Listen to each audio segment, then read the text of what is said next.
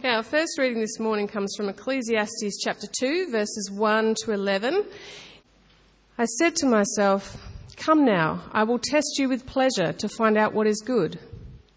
But that also proved to be meaningless. Laughter, I said, is madness. And what does pleasure accomplish? I tried cheering myself with wine and embracing folly, my mind still guiding me with wisdom.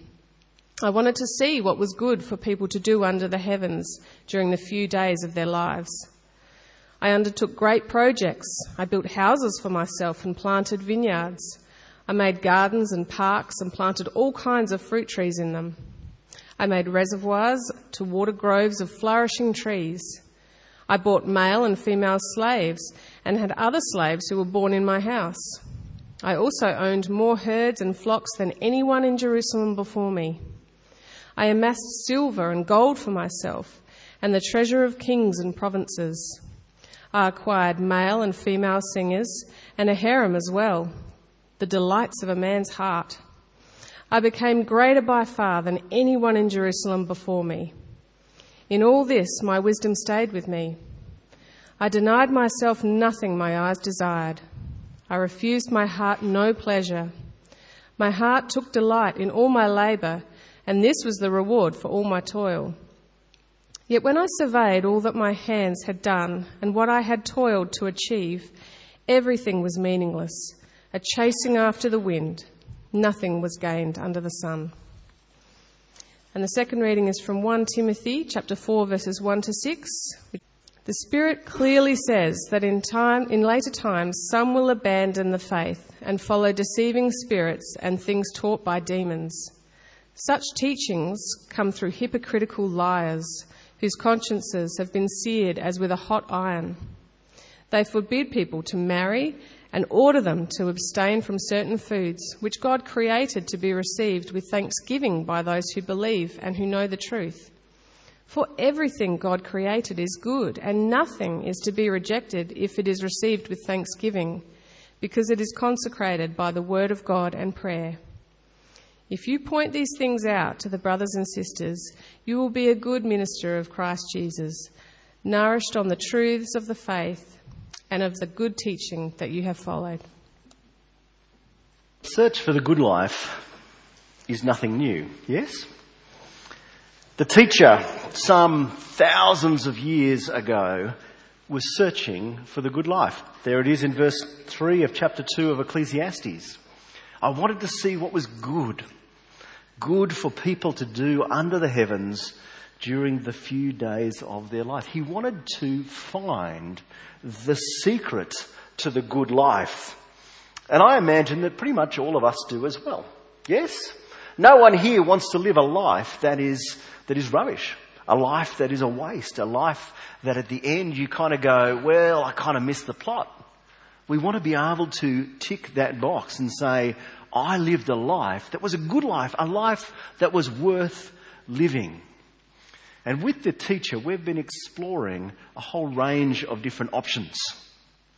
Power, work and money, relationships, and today we're looking at pleasure. Now, pleasure is something that our society loves. Yes? But I don't think it's just our society. I think it is in the human heart to long for pleasure.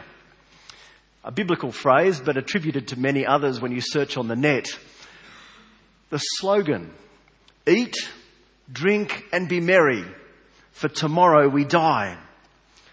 Have you ever heard someone say, I'm here not for a long time, but for a good time?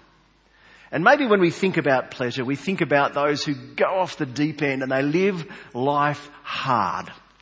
They get into all the stuff that us respectable people don't necessarily, but we're not talking about just that kind of pleasure.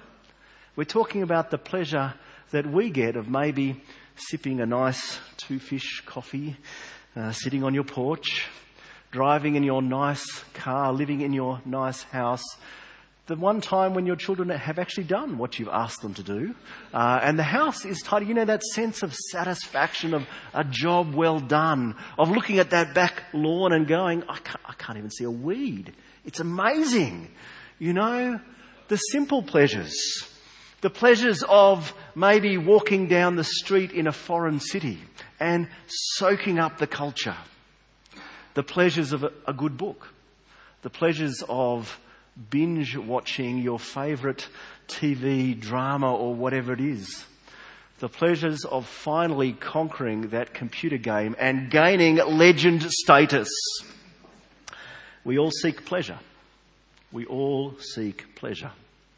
I think in our society, this would be one of the most common paths that people walk to find meaning and purpose. And some do it thinking that pleasure is meaning. If I have a fun life, a pleasurable life, I have a meaningful life. But for others, and most of us who I think think about it a bit more deeply, maybe we use pleasure as a bit of an anesthetic. We use pleasure to numb the pain. We use pleasure to block maybe the meaninglessness that we sense in life. But there's evidence that suggests that our addiction with pleasure, and it is an addiction, is maybe backfiring. Hugh Mackay, who's the Australian researcher, he says, I'm bored has become the agonised cry of a generation. The constant stimulation rec- uh, creates a need for constant stimulation. We just need more. Think about the movies we grew up watching for those of us who are old enough. As you think about what we were excited by then, Star Wars was little battleship models that were created. Now we have CGI, we have effects on a scale you could not comprehend back in the day. And they're getting bigger. And we've got 3D and we've got surround sound and now the seats are going to start to move and vibrate and do all sorts of things. It needs to be bigger and more. We're moving from watching to participating to virtual reality. We need this constant stimulation this constant stimulation, this, he writes that the need for this constant buzz is like an addiction. But the problem is, like any addiction, each time it takes a bit more to get the buzz. Something that was ordinary now doesn't excite us anymore. It needs to be the next step. It needs to be the next step. It needs to be bigger. It needs to be better. To get that satisfaction, we need a bigger kick. Remember your first coffee? What the caffeine did to you? I reckon I could mainline ca- uh, caffeine and it wouldn't do anything to me anymore. I need a serious kick to get that caffeine fix. Why? Because I've pushed on that button so many times. And it's the same. I think about the computer games that we grew up playing. Do you remember Pac-Man? Do you remember how amazing Pac-Man was? Does it cut it? Could you convince the kids of today that Pac-Man is the greatest thing? It was, still is, but the psychi- psychiatrists and psychologists, they've actually noted that there is a tendency for the ability for our experience, our experience, our ability to experience pleasure is actually being robbed from us. That the more we press on that pleasure button, the harder it is to get the kick. And it's actually got a name. It's called anhedonia. A lack of an ability to get pleasure from the simple things. So is there a way for us to get pleasure? Is there a way that pleasure can actually be part of our life in a way that is meaningful? Or is it like the other things that we've looked at, a bit of a dead end perhaps? Three headings this morning. Here they are. Number one, they're on your notes. The pursuit of pleasure. Number two, the party to end all parties. And number three, pleasure redeemed. So the pursuit of pleasure. The teacher goes on an exploration. He goes on prac. He says to himself, come now, I will test you with pleasure to find out what is good. And what Anne read for us is the list of where he went to. So if you pick up your Bibles, look at verse 2. Where does he start? Laughter, I said, is madness. I tried, Verse 3, cheering myself with wine. Okay. He's gone from comedy, from humour to alcohol. Okay, let's keep on going. Verse 4. I undertook great projects. I built houses. Note, he didn't build a house. He built houses. He planted vineyards, not a vineyard, but many of them. He made gardens and parks and planted them in all sorts of fruit trees from them. He made reservoirs of water to water the groves of flourishing trees. He's building his own personal Garden of Eden. And if you read down the bottom in verse 10, he denies himself nothing his eyes desired. There are no forbidden trees. There are no, don't touch that tree. In his little garden, everything is permissible. He goes on. Okay. Uh, verse uh, 7 I had male and female slaves and had other slaves who were born in my house. He acquires a workforce. He owned more herds and flocks than anyone in Jerusalem before me. He builds wealth. I amass silver and gold for myself, the treasure of kings and provinces. This guy has gone, he's loaded. He acquired male and female singers. Well, back in the day, they didn't have MP3s. You couldn't subscribe to Apple Music. Music was a luxury. And he's got his own choir. Gets better. A harem as well. Okay, let the reader understand. I became greater by far than anyone in Jerusalem before me. He's famous. Where does he go? Laughter, wine, construction, acquisition, wealth, music, sex, fame. If he lived today, he would say, you know, television, computer games, maybe even the illicit substances. He'd go out and he went hard and he went to explore does pleasure deliver meaning? No one could say that he didn't try hard enough. No one could accuse this guy of, you know, just paddling on the edge. He jumps in wholeheartedly and plumbs the depths of pleasure. And you might have been surprised that in verse 10, he doesn't come up with the conclusion that you might have expected. I denied myself nothing my eyes desired. I refused my heart no pleasure. My heart took delight in my labour. So, are we, are we left thinking that perhaps this is the way? My heart took delight. Now, we need to think about this. Some people think about the Christian faith as, uh, as a bunch of wowsers, really. No fun. If you're smiling, it's sinful. If you're enjoying it, it's definitely sinful. If you desire it, it's addictive, so stay away from it. People think of Christianity, they think of it in terms of what you can't do. All the rules, and basically, yep, take all the fun out of life. If I was to become a Christian, my life would be boring. I've heard that said before. And can I say, sometimes Christians have been reacting against abuses. And so, because of the abuse and the ravages of alcohol within the poor communities of London, the Salvation Army set up a no alcohol policy. We look at that and go, oh, you know, I love a glass of red. They are reacting to the abuses and the damage that it brings. Maybe they didn't react in quite the right way. But we can understand if we put ourselves in their shoes. But does the Bible actually say, don't drink? No, it actually doesn't. Psalm 104, talking about God. He makes the grass grow for the cattle, plants for the people to cultivate, bringing forth food from the earth. Wine that gladdens human hearts. God made wine to gladden our hearts, oil to make your faces shine. So I hope you've rubbed the oil in this morning. Bread that sustains their hearts. Wine is a good thing. It's a gift, a gift from God to gladden human hearts.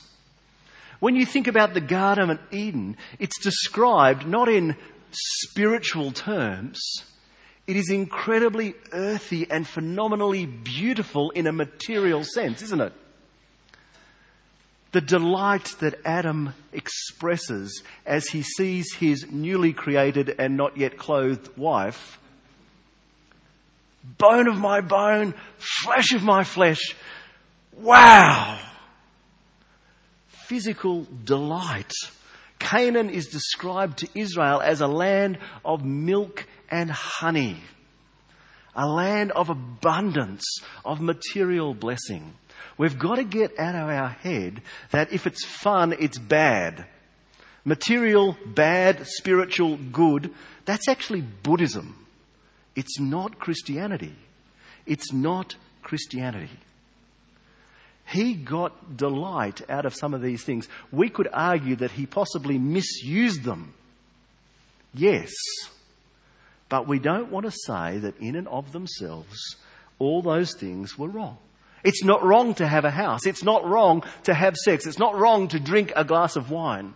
It's not wrong to undertake projects. Those things are good things, but all of them, as we know, can become idols. So is it all that bad? Well, no. But yes. Look at his conclusion. Classic Ecclesiastes, he gives it right up front. He doesn't want to lull us into a false sense of security. I said to myself in verse 1, Come now, I'll test you with pleasure to find out what is good. Gives us the answer, but that also proved to be hevel, meaningless, transient, didn't last, no substance. Verse 11, When I surveyed all that my hands had done, what I had toiled to achieve, everything was hevel. And in case you didn't get it, a chasing after wind. Doesn't work nothing was gained under the sun. His point is that pleasure, even though it gives a passing buzz, it does not last. It always leaves us with a sense of wanting more. Yes? As you've had that glass of wine and you look at the bottle and it's empty. You're like, oh. Or you get to the bottom of that beautiful cup of coffee. Or the clouds come across the sun, or the symphony ends, and you kind of go, oh. That moment of victory, that moment of achievement. Oh. It goes. C.S. Lewis wrote a brilliant essay. You can find it online, it's worth reading. It's called The Weight of Glory. He says, We remain conscious of a desire that no natural happiness will satisfy. As we experience pleasure and then the letdown afterwards, we long for something more. It never really satisfies. And that's what Ecclesiastes is telling us. The best we can hope for is an anesthetic. Chapter 5 verses 19 and 20. When God gives someone wealth and possessions and the ability to enjoy them. Note, they don't always go together. To accept their lot and be happy with their toil. This is a gift from God. What does it achieve? Not lasting meaning. They seldom reflect on their days of their life because God keeps them occupied with gladness of heart. It's a distraction. It's kind of like, look at the picture while I stab you with the needle. Here, have a jelly bean. Isn't that great? Makes it all better. And one gets the sense that the teacher in Ecclesiastes didn't fall for this one. He didn't see that the distraction delivered. Our filling or wanting to fill this hole is like trying to fill a chasm with a thimble with a hole in the bottom. We can never get anywhere close to that lasting satisfaction. There is no limit to our craving. As Lewis says, we remain aware of a need that no earthly pleasure can satisfy. We catch, catch glimpses of it, don't we? Maybe you get your test results back and you've scored really well. Yeah, wow. But the next day it's gone that ecstasy of getting that performance right. You've, you've nailed the piano piece or the violin piece or the vocal piece. You've just, you've scored that ultimate goal. Curled it in over the goalie's head. Yes! And then it's gone. the awe of beauty, the wonder of music, the thrill of victory. Just glimpses. Just glimpses. But we keep going back there, hoping that this time it will stay, this time it will be real. This time the chasm will be filled. Lewis goes on. He says, We are half hearted creatures, fooling about with drink and sex and ambition when infinite joy is offered us. Like an ignorant child who wants to go on making mud pies in a slum because he cannot imagine what is meant by the offer of a holiday at the sea. We are far too easily pleased. Lewis's point is not that we, not that we want too much. We actually don't want enough. We think that our cars and our coffees and our victories at work or on the sporting field or on the computer game or the wonderful TV drama that's laid out before us on our panoramic screens, we think that that is it. Lewis says, you half-hearted creatures. Brothers and sisters, is there a way for us to move beyond the mud pies in the slum? To become wholehearted creatures, longing and having that longing filled? Well, yes, there is a party to end all parties. The Bible teaches us that earthly pleasures are just an appetizer just an appetizer, just a glimpse of something that is so much more. Lewis again. He says, for a few minutes we have the illusion of belonging to that world. You know, that moment of, yes. Now we wake up to find that it's no such thing. We have been mere spectators. Beauty has smiled, but not to welcome us. Her face was turned in our direction, but not to see us. We have not been accepted, welcomed, or taken into the dance. We have been spectators, he writes. We've glimpsed another world where we don't belong, but can we belong? We look at the short, the two and a half minutes, and we think that this is the movie. We look at the, we smell the barbecue. You know, you get that waft down the hall and the digestive juices are going, and we think that that is the meal we think that the overture is the entire symphony. There is more. The Bible speaks of this party to end all parties. Isaiah 25, the mountain of the Lord, the Lord will prepare a feast of rich food for all peoples, a banquet of aged wines, the best of meats and the finest of wines. If you're a veg or a vegan, put it in your own thing, you know finest artichoke, whatever that is. But here we have a material blessing, the best of meats, the finest of wines, a celebration on the mountain of the Lord, not wafting around playing harps on a cloud. It's a party to end all parties. And Jesus picks this up. He picks it up on a number of occasions in parables where he speaks of heaven as a banquet. Matthew 22, he gives us heaven as an, Im- an image of a wedding feast for the son of the king. An image of extravagance where the original guests have turned up their nose, they're too busy, they've got other things on, and they get rejected. You can read that story in Matthew 22. But everyone then, the doors are thrown open to everyone else, and we are invited in to a celebration of the wedding of the king's son. An amazing privilege. But the focus isn't on the party. The focus is on the one that we are celebrating. The focus is on the one that we are celebrating. Isaiah 25 again. This party on the mountain of the Lord, surely this is our God. Not wow, what an incredible meal. But this is our God. What an incredible God. We trusted in Him. He saved us. This is the Lord. This is the Lord. They're not delighting in the meal. The meal is just a vehicle for expressing that delight in God. Let us rejoice and be glad in His salvation. But if you know the story in Matthew, this heavenly party, this party to end all parties, doesn't end well for one person in particular. Verse 11. When the king came in to see the guests, he noticed a man who was there who was not wearing wedding clothes. He asked, How did you get in here without wedding clothes, friend? The man was speechless. Then the king told the attendants, Tie him hand and foot, throw him outside into the darkness, where there will be weeping and gnashing of teeth. Doesn't end well for him, does he? That glimpse taken.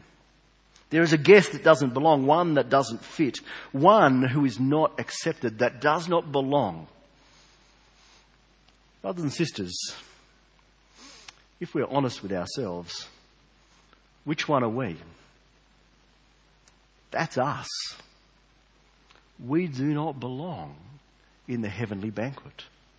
By our own rights, we don't stand there and go, yes, I've been invited because I belong. Why?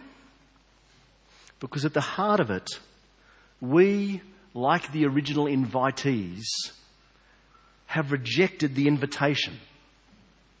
We put everything else before the God who invites us to his son's party. But we want it, don't we? We want to be there. How do we there? We need the robes. We need the wedding clothes, don't we? Now, if you go back in, into your books, you'll find out that these were actually a gift that was given by the host to the guests. So you didn't have to go out and buy yourself a nice new frock. You turned up and you were presented with the wedding clothes. A free gift of the host. What is the free gift? That means that we can sit at the wedding feast of the king's son. What is the robe? Well, brothers and sisters, we have an invitation. It has been written in blood. Our rejection has been dealt with by the rejection of the Lord Jesus. Jesus stood in our place and bore the consequence of our rejecting God. He was cast out so that we might be welcomed in. He was stripped naked so that we might be clothed in his robe. He cried out in thirst so that we might be satisfied. He experienced ultimate pain so that we might experience ultimate pleasure. This is the invitation. This is the invitation into the world that we glimpse in our pleasures. The invitation to where ultimate pleasure is bestowed. Heaven is a party. But like any party, it's not about the party, it's about the host, isn't it? It's about the one who's invited us. And this one has invited us at the very cost of his son. He's given us Christ and so given of himself. And so Jesus says, My Father is your Father. Jesus calls us his friends. The Spirit lives within us. He gives us himself. Brothers and sisters, ultimate pleasure is not found in the stuff that He blesses us with, but ultimate pleasure is found in the one who blesses us. Think about it. For some of you, you will have had this experience. You've, um, you've maybe asked a, a nice young lady to marry you. Okay? You've given her a ring, probably as much as you could afford, if not more. Okay, imagine if she then started just going on about how wonderful the ring was and how beautiful it made her hand look and how, you know, all the things about her and lost the fact that you'd actually given it to her. You'd be kind of thinking, how does this work? You're getting hung up on the gift when I've actually promised. That's a sign that I have promised to give you my entire self. Augustine says it like this. He says it's easy to want things from God and not want God Himself, as though the gift could ever be preferable to the giver. Brothers and sisters, where do we look for ultimate pleasure? We look hopefully to the giver and not to the gift. We look to the fact that we have a Father who delights in us and we rest in that relationship, in the love that He has for us. We are His and He is ours. Is that not the ultimate pleasure? And what will heaven be? Yes, it will, will be a material blessing, but ultimately we will be with Him and we will see Him face to face. And that is that highest pleasure, the greatest good. Let us be wholehearted people. But for some of us, that experience of God seems so far away. Let me think about that with you for a second. I think one of the problems is we live in a world that is crammed full of distractions. I read about Jonathan Edwards. Jonathan Edwards had some incredible encounters with God where he was both at the same time overwhelmed with the incredible love of God and his holiness. He was both brought down with his sinfulness and raised up at how much God would love him. These experiences happened when he was meditating as he rode his horse from town to town. Didn't have the car radio on, didn't have the iPod plugged in, didn't have the emails coming in or the things coming into every part of his life. I wonder whether, brothers and sisters, we live in a world of distraction and we run ourselves at such a rate that when we sit still, we can't sit still. Do you feel that? That our brains don't stop. And when we sit there and we try and pray, we are filled with every other thought about everything else because we actually are not in the habit of stopping. Sometimes I think we don't experience delight in God because we try and cram Him in to a chaotic schedule. Well, think back.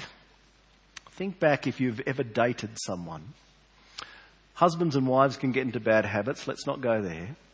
But you really love this person and you really want to show how much you love this person. You spend time with them. One of the greatest tragedies I think I've seen is, you know, the, the cafe date where they're there both on their phones or they're both, you know, tweeting about how I'm having a date with my boyfriend or my girlfriend, and this is what I'm eating, but they're missing it. I wonder, brothers and sisters, whether we miss God because we try and fit Him in around the edges. But sometimes, also, our emotions shape our experience, and some of us find it easier to see the down than the up, to see the dark but not the light. Sometimes we wrestle with our situation and we feel that God is distant. Brothers and sisters, can I encourage you to work with what you know rather than what you feel?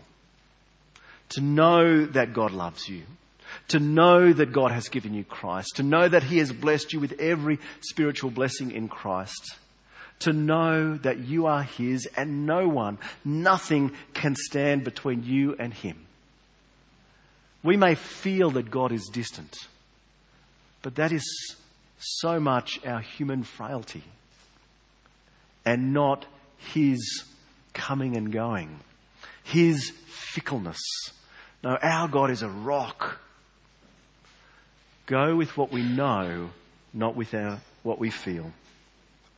And lastly, as we think about, as we think about how God, through the gospel, has given us himself, what it does is it liberates every other pleasure.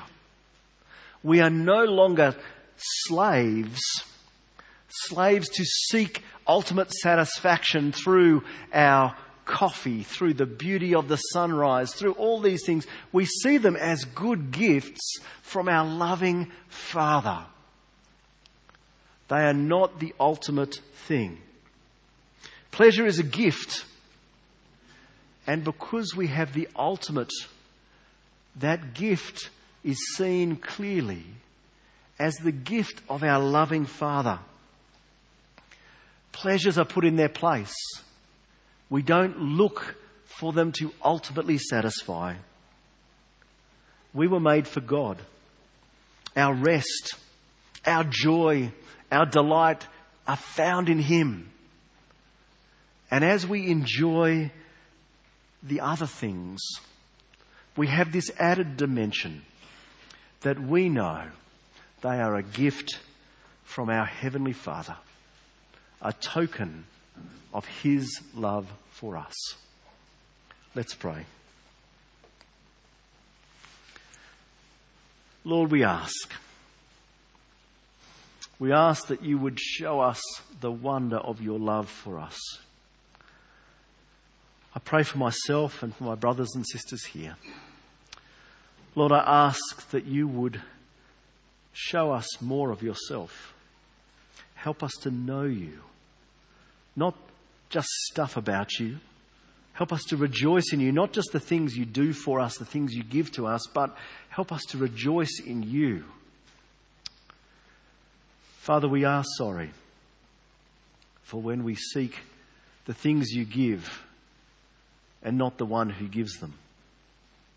When we seek satisfaction in things that can never satisfy. Father, we thank you for the lesson from the teacher. Father, we thank you for the brutal clarity of seeing just how empty it is to find meaning and purpose in these things. But then you let us see that in their right place they are a blessing.